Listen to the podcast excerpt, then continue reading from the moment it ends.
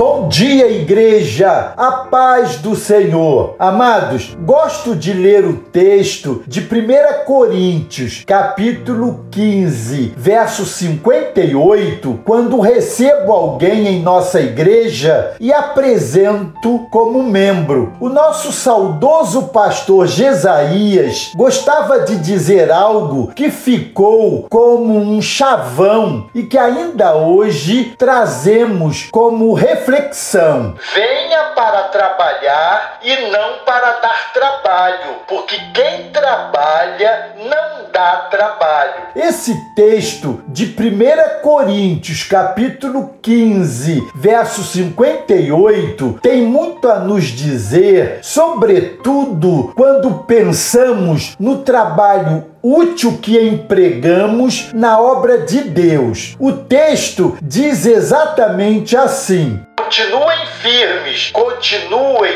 inabaláveis, continuem dedicados ao que realizam por meio da igreja, certos de que é de grande valor o duro trabalho que fazem, porque é para o Deus eterno que o fazem. A mensagem que trago hoje é um texto do pastor Israel Belo de Azevedo em seu site o prazer da palavra, sempre sugestivo e sempre rico em suas reflexões. Independentemente da idade que tenhamos, podemos oscilar entre achar que já fizemos tudo na vida ou que temos muito ainda para realizar. Um bom caminho é revisitar algumas pessoas, seja pessoalmente, se estão vivas, seja lendo suas biografias. Quando achamos que já fizemos tudo, podemos voltar ao apóstolo Pedro nas páginas do Novo Testamento. O ex-pescador acompanhou acompanhou Jesus, falou coisas lindas e outras nem tanto. Quando Jesus morreu, deve ter pensado: já fiz tudo. Jesus, no entanto, abraçou-o na praia, caminhou com ele e lhe disse: Pastoreia a minha igreja. Pedro recomeçou a viver. O mesmo aconteceu antes com Abraão, Moisés Moisés e Caleb, que encabeçam a lista dos que só pararam com a morte. Na verdade, todos temos muito ainda para fazer. Quanto mais fazemos, mais aprendemos a fazer. Quanto mais fazemos, mais temos a empreender. Quanto mais fazemos, mais oportunidades temos para ver. Quanto quanto mais fazemos, mais sentimos alegria de viver. Parar, nem pensar. O melhor de nós não está atrás, onde mora a prostração, mas adiante, na casa da vibração. Lindo esse texto, não é? Amados, sempre temos algo a realizar enquanto temos vida. O nosso trabalho não é inútil, como disse o apóstolo Paulo. Nunca saberemos quantas coisas ainda poderemos fazer, mas manter a nossa mente ativa e as nossas mãos produtivas é uma grande bênção, como lemos em Deuteronômios, capítulo 28, verso 8. O Senhor enviará bênçãos aos seus celeiros e a